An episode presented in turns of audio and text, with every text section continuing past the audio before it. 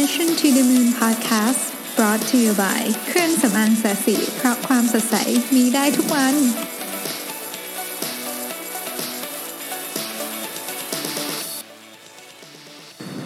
สวัสดีครับยินดีต้อนรับเข้าสู่ Mission to the Moon Podcast เอพิโซดที่ 70 นะครับ วันนี้เรามาต่อกันจากเรื่องเมื่อวานนี้นะฮะ ที่เป็นบทความที่ผมชอบมากเป็นบทความของ Harvard Business Review ที่เพิ่งตีพิมพ์ใน แมกกาซีนนะครับ Harvard Business Review จุลายออกัส2018 นะฮะบทความที่เขียนโดย Michael Porter นะครับ ซึ่งเป็น professor ที่ Harvard แล้วก็เป็นนักเขียนคนดัง อีกท่านหนึ่งคือ Nathan Noria นะครับ ซึ่งเป็นดีนของ Harvard Business School นะครับต้องขออภัยถ้าหากว่าผมอ่านชื่อท่านที่สองผิดนะฮะนามสกุลแอบอ่านยากนึง N O H R I A นะครับ Nohria นะครับ โอเค ทั้งสองท่านนี้ก็เป็นบุคคลสำคัญนะครับ เพราะฉะนั้น paper paper ฉบับนี้เนี่ยก็ต้องบอกว่าค่อนข้างจะมีอิทธิพลมากทีเดียวนะครับผมคิดว่าน่าจะเป็นหนึ่งใน paper ที่มี CEO และผู้นำองค์กรเนี่ยอ่านเยอะมากนะครับ วันนี้เราจะมาพูดถึงเขาเขา deep dive ให้ฟังถึง CEO ท่านหนึ่งนะครับ ชื่อทอมเป็น CEO ของ Sprint Aero System นะ Sprint Aero System Sprint Aero System นี่ก็เป็นบริษัทที่เกี่ยวข้องกับการ supply ชิ้นส่วนของธุรกิจเครื่องบินนะครับ ซึ่งเป็นบริษัทที่มีรายได้ประมาณ 7,000 ล้านเหรียญสหรัฐ ก็เป็นบริษัทขนาดใหญ่นะครับ ซีอท่านนี้ก็เคยเป็นเป็นผู้บริหารระดับสูงที่ GE มาก่อนด้วยนะครับผมก็วันที่คุยกันเนี่ยเขาเขาเพิ่งเข้ามาทำงานที่บริษัทใหม่เนี่ยประมาณเจ็ดเดือนนะฮะแล้วก็ก็เข้าสู่การ track ไอเรื่องเวลาเนี่ยนะครับก็ก็มีมีสิ่งที่น่าสนใจหลายเรื่องทีเดียวนะฮะก็มันก็เป็นคำถามคำตอบนะฮะคือตอนแรกเขาก็บอกว่าเออเนี่ยจริง ๆ แล้วเนี่ยเขาได้รับได้รับ อิทธิพลเรื่องของการบริหารจัดการเวลาเนี่ยมาจาก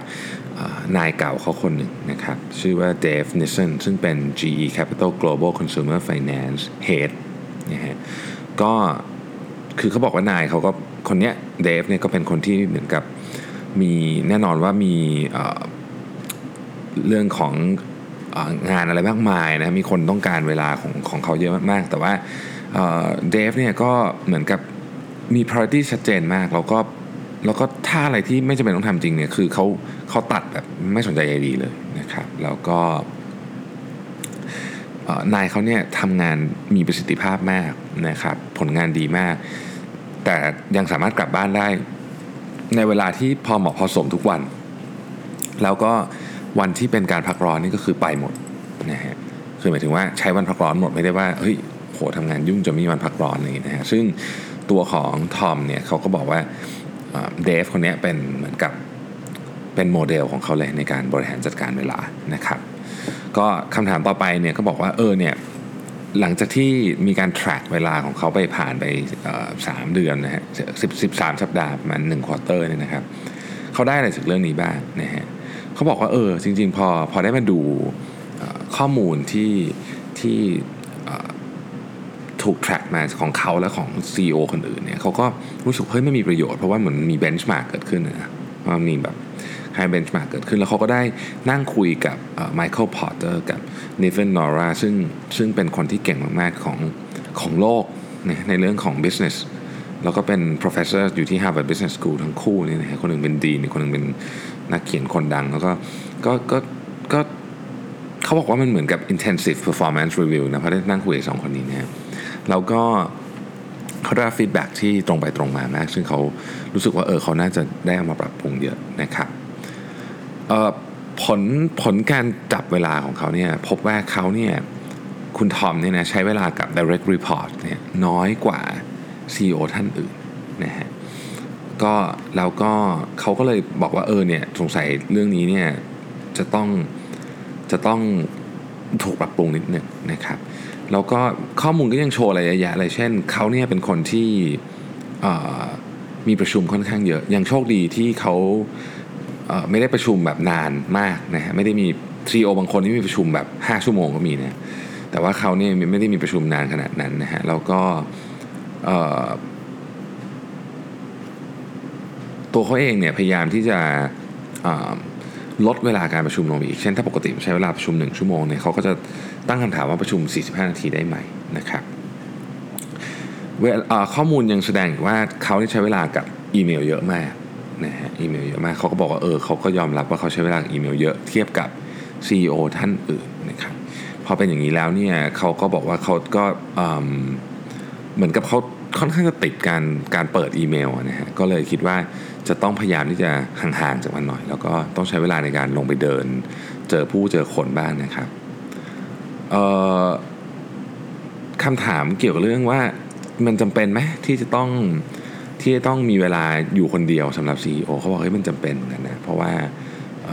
ตัวเขาเองเนี่ยถ้าถ้าไม่มีเวลาคิดอะไรเลยเนี่ยมันก็มันก็ไม่สามารถที่จะ เอาอินพุตทั้งหมดเนี่ยมาคล้ายๆ กับประมวลผลได้นะครับเขาก็บอกว่าอีกอันนึงที่สำคัญมากก็คือตัวเขาเองเนี่ยต้องอธิบายให้กับตัว executive assistant เข้าใจด้วยว่าสิ่งที่สำคัญของเขานี่คืออะไร กลยุทธ์นี่คืออะไรนะครับไม่งั้นเนี่ยพอมันไม่ซิงกันปุ๊บเนี่ยคนที่จัดตารางคือ executive assistant เนี่ยก็จะไม่เหมือนกับไม่สามารถจัดตารางได้เป็นแบบที่เขาอยากได้ สิ่งหนึ่งที่ผมรู้สึก ค่อนข้างทึ่งนะคือคนนี้เขาบอกว่าเนี่ย executive assistant ของเขาเนี่ยน่ารักมากเลย เพราะว่ามีเวลาเขากินข้าวเที่ยงทุกวันวันละครึ่งชั่วโมงนะฮะคือพอไปอ่านผมตอนแรกผมว่าเอ๊ะเราอ่านผิดก่อนนะฮะปรากฏว่าเป็นอย่างนั้นจริงนะฮะคือเขาบอกว่าเนี่ย executive assistant ของเขาเนี่ยต้องการให้เขาได้มีสุขภาพที่ดีก็เลยจัดเวลาเขากินข้าววันละครึ่งชั่วโมงทุกวันตอนเที่ยง คือไม่ให้เขาสกิปข้าว เพราะเราก็พอคือพออ่านผมก็รู้สึกว่าเออแอสซูมนะว่าถ้าเกิดว่าคือซีอของบริษัทใหญ่ๆพวกนี้เขายุ่งอย่ทั้งว่า คือคือข้ามเวลากินข้าวไปเลย ถ้าไม่มีคนบอกว่าเฮ้ยนี่ถึงเวลากินข้าวแล้วบางทีแบบอาจจะข้ามไปเลยเพราะงานมันยุ่งมากเนี่ยก็เลยกลายเป็นแบบเฮ้ยก็ก็เนี่ยมันก็เป็นสิ่งหนึ่งที่เราเออชีวิตเขาก็ไม่ได้แบบ คือคือบางคนชอบคิดว่าให้ซีโอไปกินข้าวแบบกลางวันแบบร้านสวยๆหรูๆอะไรอย่างเงี้ยในความเป็นจริงเนี่ยนะครับ ผมบอกเลยว่าผมตอนอย่างที่ผมเล่าให้ฟังนะผมสัมภาษณ์ซีอหลายท่านนะช่วงที่เขียนหนังสือ โดยพอสองสองเล่มใหม่ซีโอส่วนใหญ่นะครับ กินข้าวที่โต๊ะ ส่วนใหญ่เป็นข้าวกล่องนะแต่ว่าจริง ๆ แล้วผมคิดว่าไม่ดีนะทีมต้องออกไปใช้เวลากับกับคนอื่นแบบนี้ตัวทอมเองเขาบอกว่าเออเขาเขาไม่ค่อยได้ออกกำลังกายนะฮะเขาเป็นคนที่ออกกำลังกายค่อนข้างน้อยมากเทียบกับ CEO คนอื่นนะครับอยู่ในกลุ่มน้อยมากนะฮะก็ใช้เวลาแค่ 4%ของเวลาส่วนตัวเท่านั้นในการออกกำลังกายเขาบอกว่าเขาจะแก้ไขเรื่องนี้นะครับ แล้วก็ นั่นแหละก็ประมาณนี้นะฮะที่ที่เป็นบทสัมภาษณ์ทีนี้เรามาดูว่าเวลาของของเขาเนี่ยถูกใช้ไปกับอะไรบ้างนะครับ นี่คือ นี่คือลักษณะเรื่องของสัปดาห์หนึ่งของ CEO ท่านนี้นะครับ วันจันทร์เนี่ยเขาเจอลูกค้าและสมาชิกของบอร์ดขอโทษนะเจอลูกค้าและคณะกรรมการนะครับในกรุงลอนดอนนะครับ ก่อนที่จะบินโดยเครื่องบินส่วนตัวเนี่ยกลับมาที่ สำนักงานใหญ่ที่แคนซัสนะครับในขณะที่บินมาก็ทำงานอยู่บนเครื่องบินด้วยนะครับทอมบอกว่าเนื่องจากว่าเมืองที่เขาอยู่เนี่ยไม่ไม่ได้มีไฟล์จำนวนมากเนี่ยเขาก็เลยใช้เวลาในการคือเขาก็เลยเหมือนกับอำนวยความสะดวกให้กับตัวเองด้วยการใช้เครื่องบินส่วนตัวนะเพราะว่ามันเป็นการประหยัดเวลา แต่ว่าเวลาที่อยู่บนเครื่องบินเนี่ยก็เป็นเวลาที่เขาได้ทำงานเยอะทั้งการอาจจะประชุมวันวันกับลูกน้อง หรือว่าใช้เวลาอยู่คนเดียวด้วยนะครับ อันนั้นก็คือวันวันจันทร์นะวันอังคารเนี่ยก็เขาก็มี meeting ที่ headquarters นะครับเรื่องเกี่ยวกับเรื่อง employee strategy นะครับมีการสัมภาษณ์งานนะครับแล้วก็มีการคุยกับ investment banker หลาย session ด้วยกันนะครับวันพุธเนี่ยก็มีประชุมอีกนะครับ มีสัมภาษณ์งานกับไม่ใช่สัมภาษณ์กับสื่อนะครับมี meeting กับซัพพลายเออร์แล้วก็มีการเหมือนกับพบ พบกับทีมงานอีก 6 session ต่อกันนะครับ วันพฤหัสเนี่ยก็บินจากจากแคนซัสเนี่ยไปที่ที่โอคลาโฮมานะครับเพื่อที่จะเจอกับซัพพลายเออร์แล้วก็เล่นกอล์ฟกับซัพพลายเออร์ด้วยนะครับแล้วก็บินต่อจากโอคลาโฮมาเนี่ยไปที่นิวยอร์กซิตี้นะฮะ วันศุกร์นะครับก็เข้าประชุมกับคณะกรรมการของบริษัท ซึ่งทั้งวันนั้นนะเขาคือวันคืนก่อนนั้นได้นอนแค่ 3 ชั่วโมงนะครับหลังจากนั้นก็ใช้เวลาทานอาหารเย็นกับภรรยานะครับวันเสาร์เนี่ยก็ใช้เวลากับครอบครัวนะครับ แล้วก็มีการพักมาเช็คอีเมลเป็นระยะระยะนะครับ ส่วนวันอาทิตย์เนี่ยก็ใช้เวลากับครอบครัวจนกระทั่งถึง สามโมงครึ่งก่อนที่จะเดินทางไปสกอตแลนด์โดยเครื่องบินส่วนตัวนะเช่นกันนะฮะเราก็มาดูว่าพอเป็นอย่างนี้ปุ๊บเนี่ยเขาเวลาของเขาเนี่ยแบ่งเป็นเปอร์เซ็นต์เนี่ยเป็นยังไงบ้างนะครับ ก็โดยโดยเฉลี่ยในในหนึ่งสัปดาห์เนี่ยนะครับก็เขาจะมีเวลาทำงานในวันธรรมดานะรวมเวลาเดินทางด้วยนี่นะครับประมาณ 73 ชั่วโมงนะครับในจำนวนเนี้ย คุณทอมเนี่ยใช้เวลาประมาณ 33%นะครับของการของเวลาทั้งหมดเนี่ยในการประชุมกลุ่มใหญ่นะฮะซึ่งค่อนข้างเยอะเพราะเพราะค่าเฉลี่ยของของกลุ่มเนี่ยก็คือ 15%เท่านี้แล้วก็เขาใช้เวลา 35%นะครับโฟกัสไปที่เรื่องของคนและความสัมพันธ์ของนะฮะ relationship ต่างๆ พวกนี้นะฮะใน 13 สัปดาห์คือ1ควอเตอร์เนี่ยเขามี การเดินทางสำหรับ business trip เนี่ยทั้งหมด 16 ทริปก็คือเฉลี่ยมากกว่า 1 ทริปต่อสัปดาห์นะครับ แล้วก็เขาใช้เวลา 62%นะครับของเวลาที่ที่ตื่นที่ไม่ใช่ที่ไม่ใช่เวลางานเนี่ยนะครับกับครอบครัวนะครับ ซึ่งถือว่าเยอะมากเทียบกับ CEO ท่านอื่นนะฮะแล้วก็เขาใช้เวลา 92%ในจำนวนวันวันพัก วันหยุดทั้งหมดเนี่ยทำงานนะครับซึ่งซึ่งเทียบกับ CEO ส่วนใหญ่เนี่ยจะอยู่ที่ 79%นะครับก็ค่อนข้างเยอะทีเดียวนะทีนี้นี่ก็คือภาพของ CEO ท่านหนึ่ง ซึ่งซึ่งตัวเขาเองก็ยังบอกว่าเขายังต้องปรับปรุงการบริหารเวลาค่อนข้างเยอะ แต่เท่าที่เราเห็นเนี่ยเท่าที่เราเราอ่านเนี่ยนะครับเราก็คนพบว่าเอ้ยก็ดูแบบแน่นมากจนแทบจะไม่เหลือแล้วเนี่ยนะครับ เราก็เลยอยากจะคุยต่อนิดนึงว่า การบริหารจัดการเวลาของ CEO เนี่ยมันเกี่ยวข้องไหนกับ กับตัวบริษัทบ้นะครับผม Harvard Business Review ก็ได้กล่าวไว้ว่า ตัว CEO เนี่ยมีทั้งหน้าที่และเหมือน influence เนี่ยกับบริษัทเนี่ยหกมิติ ในแต่ละมิติเนี่ยมันจะมี 2 ขาที่เป็นคล้ายๆกับหยินหยางด้วยกันนี่นะฮะก็คือว่ามิติที่1เนี่ยนะครับเรากำลังพูดถึงเรื่องของ direct กับ indirect influence นะครับ ก็แน่นอนว่า CEO เนี่ยมี direct influence กับ กับ issue ต่างๆ มากมายอยู่แล้วนะครับแต่ว่าในขณะเดียวกันเนี่ยยังมี indirect ด้วยนะฮะยังมี indirect influence กับหลายเรื่องด้วยนะครับ direct influence เนี่ยก็อย่างเช่นเรื่องที่เป็น agenda ต่างๆนะครับเรื่องของการตัดสินใจนะครับแต่ว่า indirect influence เนี่ยเป็นการการสร้างเหมือนกับสิ่งที่ต้องการให้เกิดขึ้นพวกแบบเรื่อง ripple effect เรื่องอะไรพวกนี้ผ่าน process ผ่าน structure ของบริษัท อันที่สองเนี่ยตัวตัว CEO เนี่ยนะครับก็งานของ CEO เนี่ยจะเกี่ยวข้องกับทั้ง internal และ external แน่นอนนะฮะ internal เนี่ยส่วนใหญ่ CEO จะใช้เวลากับทีมที่เป็น senior นะครับแล้วก็ต้องใช้เวลากับทีมงานทุกระดับนะฮะเพราะว่าต้องต้องการความร่วมมือจากทุกคนเพื่อที่งานมันจะไปได้นะฮะนั่นคือ internal ส่วน external เนี่ยตัว CEO ก็ต้องเจอคนมากมายตั้งแต่เป็น หน้าของหน้าตาของบริษัทด้วยเวลาเจอสื่อนะครับแล้วก็ต้องคุยกับเป็นตัวแทนของบริษัทในการคุยกับนักลงทุนนะครับคุยกับองค์กรอื่น คุยกับคนที่เป็น decision maker เหมือนกันนะฮะอันที่3เนี่ยก็งานของ CEO เนี่ยจะมี 2 ประเภทใหญ่ๆก็คือประเภทที่เป็น proactive นะฮะก็คือ ของที่มันคาดการได้อยู่แล้วนะครับมมีการคาดการไว้ก่อนเหมือนกันใช่คำนี้ดีกว่านะฮะเช่นเรื่องของการ analyze ข้อมูลต่างๆนะครับเรื่องของการตัดสินใจนะฮะมี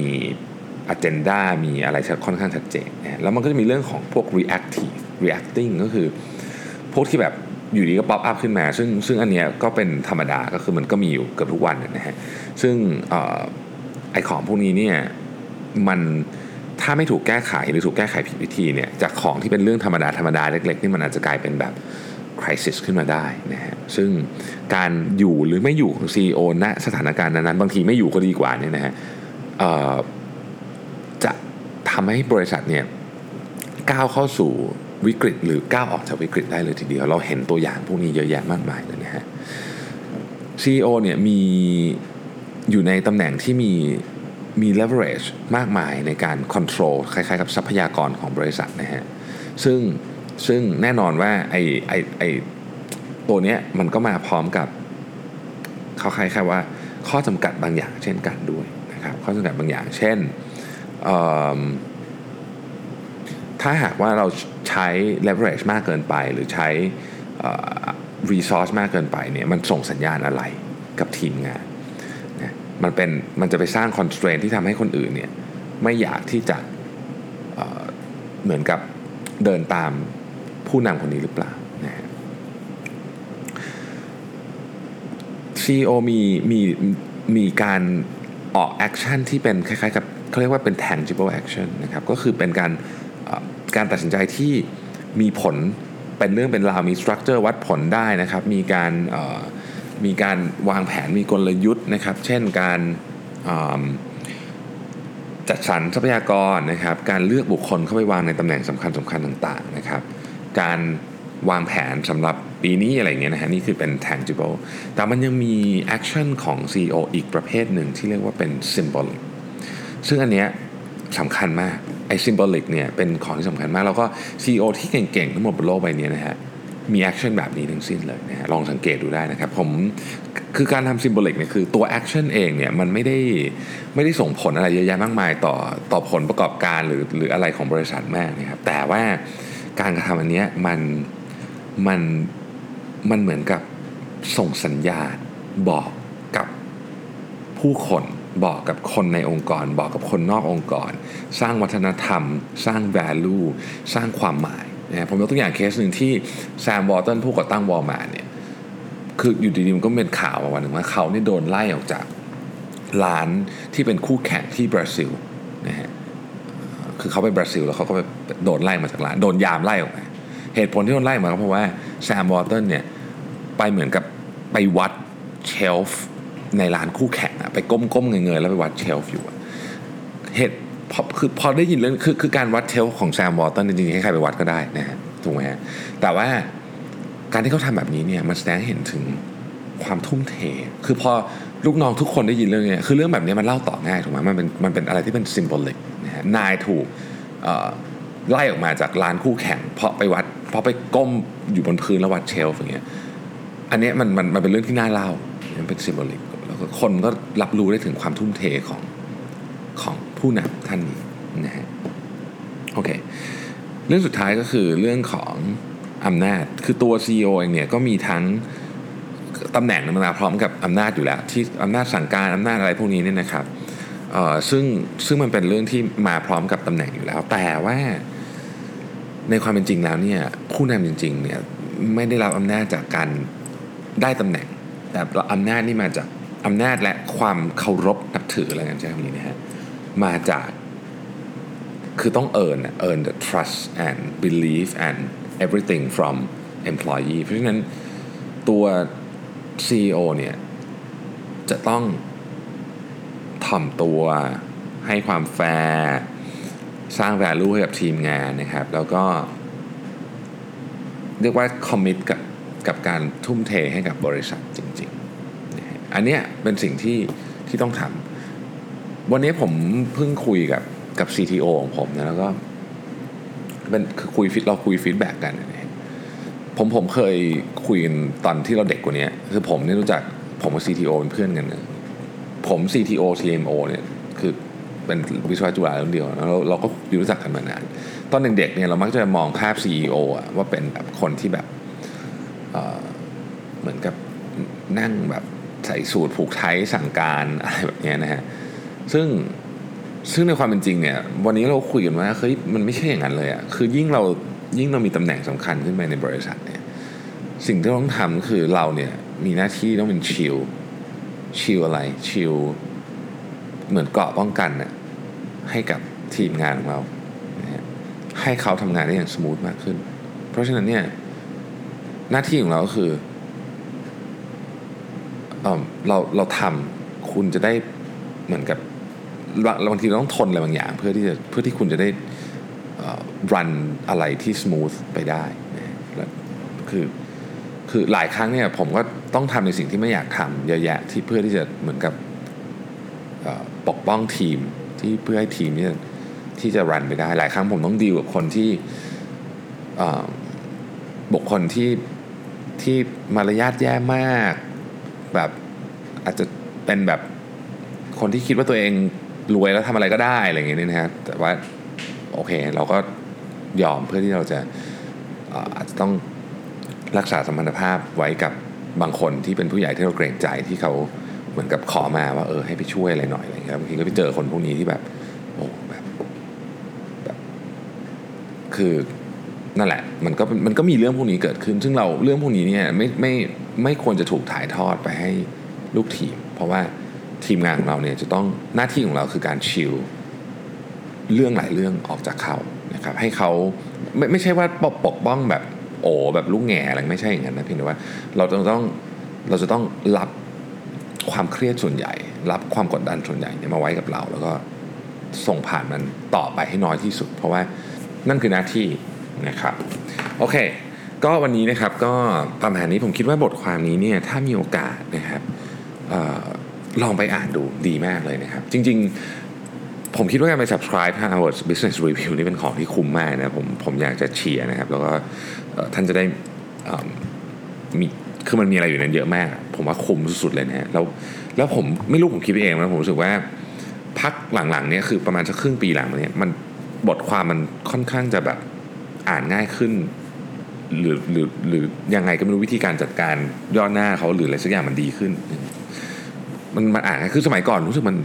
มันมันอ่านไม่หนุกอะเดี๋ยวนี้มันอ่านมันสนุกขึ้นนะฮะก็เป็นอีกอันหนึ่งที่ผมรู้สึกว่า คือผมมาไป subscribe ไปเต็มไปหมดเลยนะฮะตามไอ้ภาษาพวกเห็นอะไรกดก็ต้องกด subscribe นะฮะบางหลายอันเสียตังฟรีนะรู้สึกแบบเสียเสียดาย แต่ว่าอันนี้เป็นอันที่รู้สึกว่าคุ้มค่าแม่นะครับ ก็อยากจะแนะนำนะลองไปกด subscribe กันดูนะครับผมโอเคครับ ก็สำหรับ วันนี้นะฮะก็มีหนังสือมาแนะนำก่อนจะจบนะครับผมมันชื่อหนังสือว่า well design นะฮะหน้าปกเขาจะเขียนว่า how to use empathy to create products people love นะฮะคนเขียนก็คือจอห์นโคลโคนี่ครับ Harvard Business Review Press อีกแล้วนะครับเป็นหนังสือนะฮะดีมากผมผมผมยกตัวอย่างบทหนึ่งผมชอบมาก มันชื่อบทที่ 4 เป็น product strategy นะครับ แล้วก็เขาพูดถึงว่า sketching a playbook of emotional value คือคือ มันเป็นของที่ไปใช้งานได้เลยนะดีดีหนังสือเล่มนี้ เป็นหนังสือที่ดีอีกเล่มหนึ่งที่ผมรู้สึกว่าคนที่ทำเรื่องเกี่ยวกับ branding product design อะไรพวกนี้ควรจะมีติดบ้านติดออฟฟิศไว้นะครับโอเค ก็วันนี้ขอบคุณมากที่ติดตามนะครับแล้วก็เดี๋ยวพรุ่งนี้พบกันใหม่ คือพรุ่งนี้ผมเดินทางแต่ว่ายังไงก็จะพยายามมาอัดพอดแคสต์ให้ได้ตรงเวลานะครับผมขอบคุณมากครับ สวัสดีครับ